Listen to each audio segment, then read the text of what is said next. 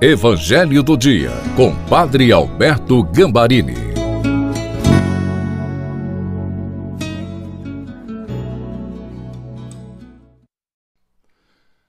Olá, Feliz Natal! Sim, nós estamos neste tempo maravilhoso aonde continuamos olhando para a manjedoura de Belém e louvando ao nosso Deus pela certeza que tanto Ele nos amou que nos deu o maior de todos os presentes, o seu próprio Filho Jesus. E bom domingo, neste dia em que nós celebramos a Sagrada Família, onde Deus vai nos oferecer os remédios para que a nossa família seja aquilo que Ele deseja para ela. Se este Evangelho tem sido bom para você, tem ajudado você, compartilhe com os seus amigos. E você do canal Encontro com Cristo no YouTube, inscreva-se se você ainda não se inscreveu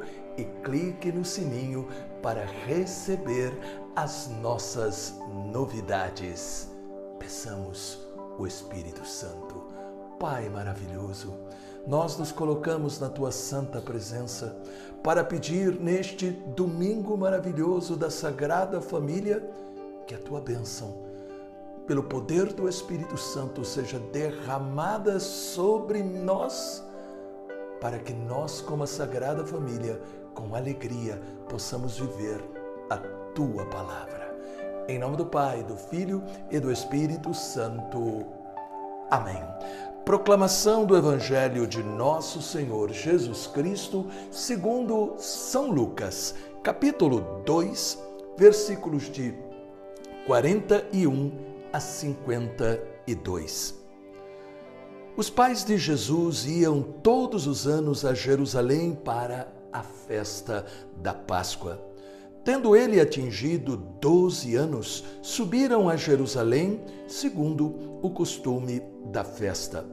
Acabados os dias da festa, quando voltavam, ficou o menino Jesus em Jerusalém, sem que os seus pais o percebessem.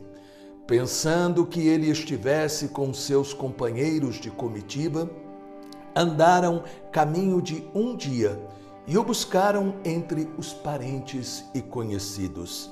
Mas, não o encontrando, voltaram a Jerusalém à procura dele.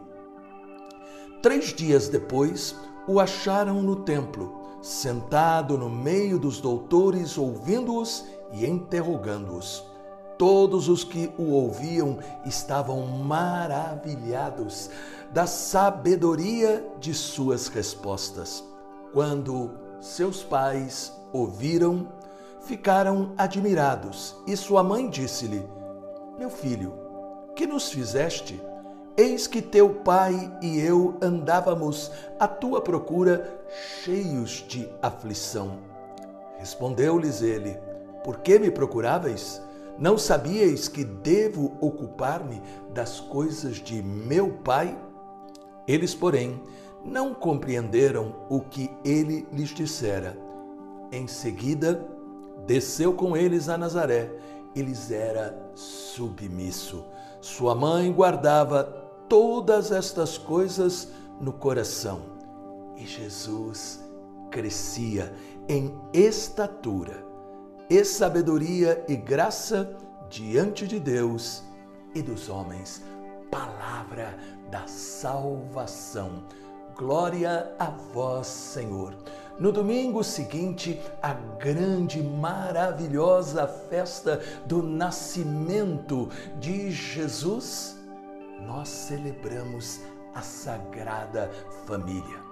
Aqui nós somos colocados diante de uma realidade bíblica, nascida do coração do próprio Deus. A família. A família tem a sua origem naquele mesmo amor com que Deus iniciou a sua criação. Quando nós lemos o livro do Gênesis, o primeiro livro da Bíblia, nós vemos que a cada dia Deus vai criando a sua obra e ele vê que tudo era bom. Assim nasce também a família, para ser um sinal deste amor bom de Deus. Deus, ele quis fazer o seu filho Jesus Cristo nascer em uma família para indicar que ela faz parte do seu plano de salvação.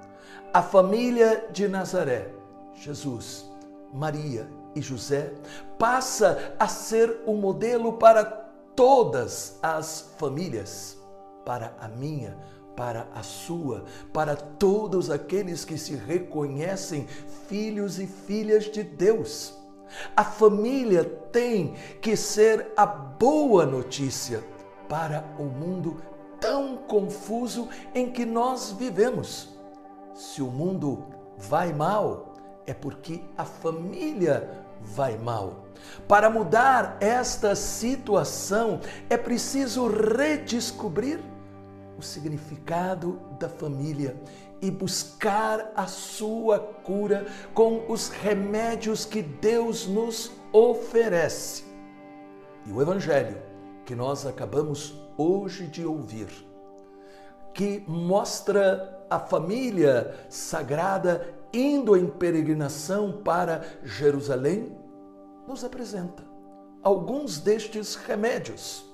Primeiro remédio é o de aprender com a Sagrada Família a fazer do nosso lar um lugar sagrado, onde a palavra é lida, a oração praticada e a comunhão com a igreja é vivida com amor e exemplo.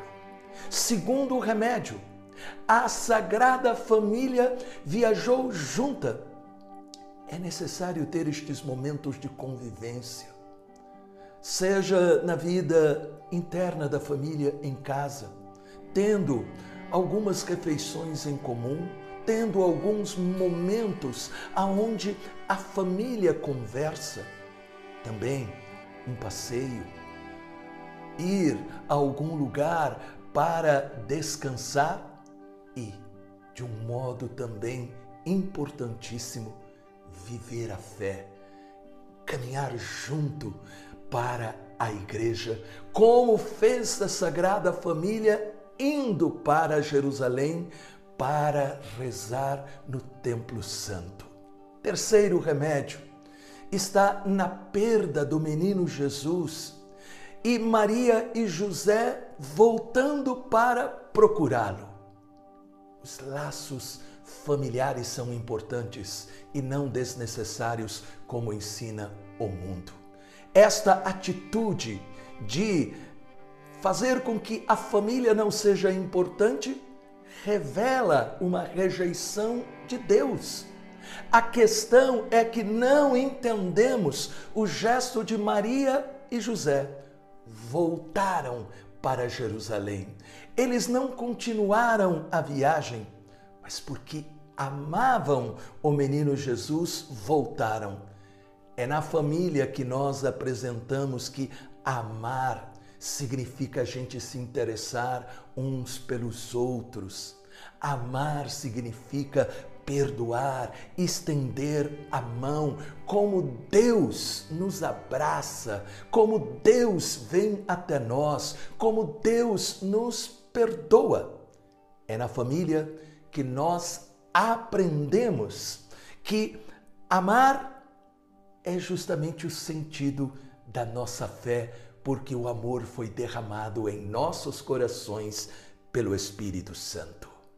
Que hoje a sua família, a sua casa, possa realmente sentir esta presença da bênção de Deus. E se você vive sozinho, sozinha, creia que você faz parte da família de Deus. Em nome do Pai, do Filho e do Espírito Santo. Amém. Deixe um comentário. Diga: a família é importante para nós. Sou da família de Deus.